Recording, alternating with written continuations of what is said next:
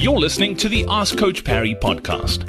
If you'd like to join thousands of other runners from around the world who are getting direct access to Coach Parry, his science backed training plans that work, and a community of runners to motivate you and hold you accountable, then head over to coachparry.com forward slash ask.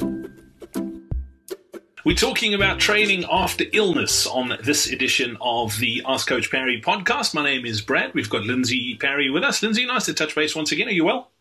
Yeah, very good. Thanks, Brad. Excellent. Question from Ryan O'Donoghue. It popped up in the forums on the Coach Parry platform, and I think it's probably pertinent to ask this question, and then we can talk about the COVID side of it as well at the moment. But uh, Ryan's been training for his first marathon. Everything's been going really well until last week, until he felt a cold coming on. Uh, he tried to run it off on Monday, but by Tuesday he was man down. Uh, I've missed a couple of sessions and was wondering how long I should wait until I start up again. Do I just pick up where I left off, or do I catch up the runs I've missed already? My chest doesn't feel 100%, but I'm worried that I'm going to fall too far behind my program. Let's talk about this generally, and then obviously we've got the COVID thing to to talk about and bouncing back from that. But the situation that's that Ryan's in, what would your advice be for him? Yeah, so this is a cracking question, and of course Ryan's already made the first mistake um, in trying to run run it off. Um, look, there's very few illnesses that we can genuinely run off, and even if you have very mild head cold or or, or so on, you, are not going to get better faster by doing exercise. You're going to get better faster by actually putting your feet up, giving your body some time and space to get healthy. And often when we do it that way, the, the, the degree or severity of the illness is going to be much lower. So then your time to getting back to full training is, is going to be much less. So it's actually what we call in the industry a win-win situation where you, you do the right things at the right time, then you get back to what it is that you want to be doing much quicker. Okay. Now, obviously he's sick he's been quite sick. He he didn't need to think too hard about that because he really wasn't feeling well, and so so he, he didn't do any training, and that's great. But now Ryan wants to get back to training, but he can still feel that he's not 100% right. And if he starts training too much too quickly, he's going to potentially do it all over again uh, risks getting secondary infection or, or, or, even a reinfection because if he starts too soon and he, and he smashes his immune system low enough, he, he, may just get sick all over again. So you do want to start back really, really slowly.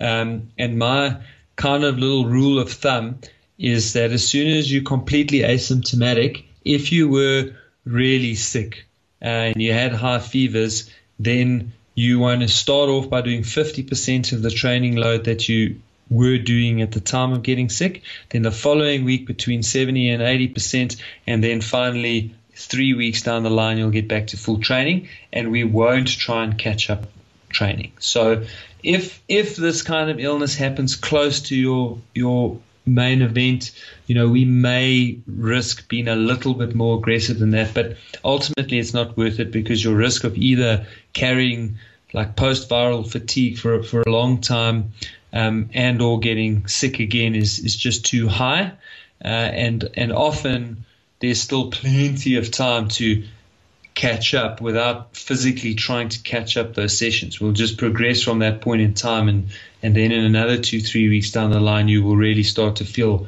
a lot fitter than you were even at the point that you got sick. Great question, Ryan.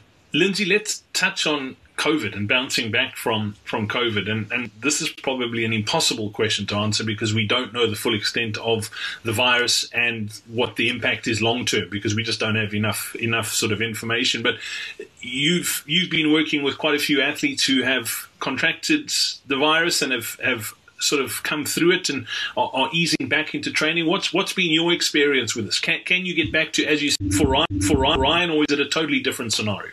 Yeah, so we have been quite conservative, largely because, as you say, we don't know enough. Um, it's a new virus. Most of, of us haven't had it before, and so our bodies don't really know what to do with it. There's a, there's growing evidence to suggest that it actually attacks all your organs. So we do need to be careful when coming back from COVID. Um, I have had quite a broad spectrum of how severely affected some of the athletes that I work with have been.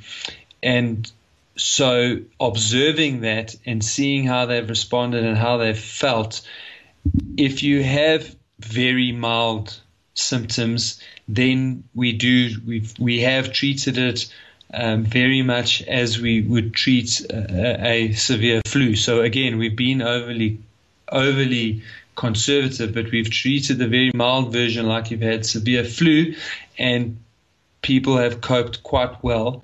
And then people have gotten more sick.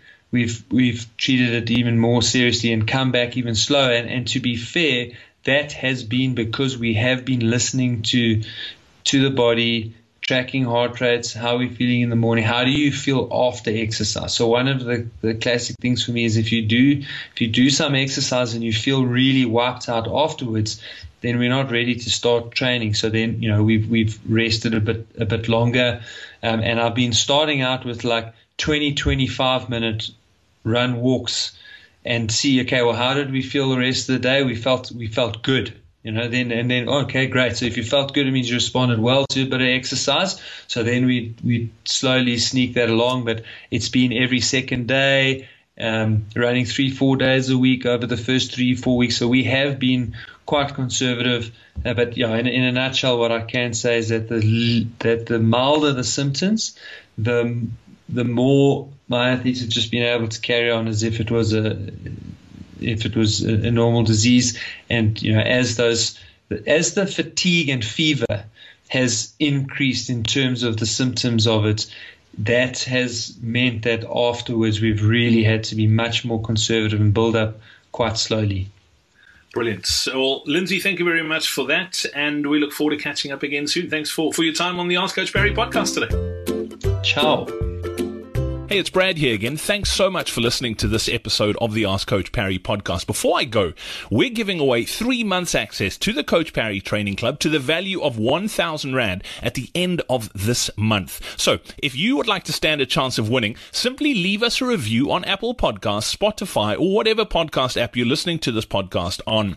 And don't forget, if you've got a question you need help with, or you'd like to run as well as we know you can, then head over to coachparry.com forward slash ask.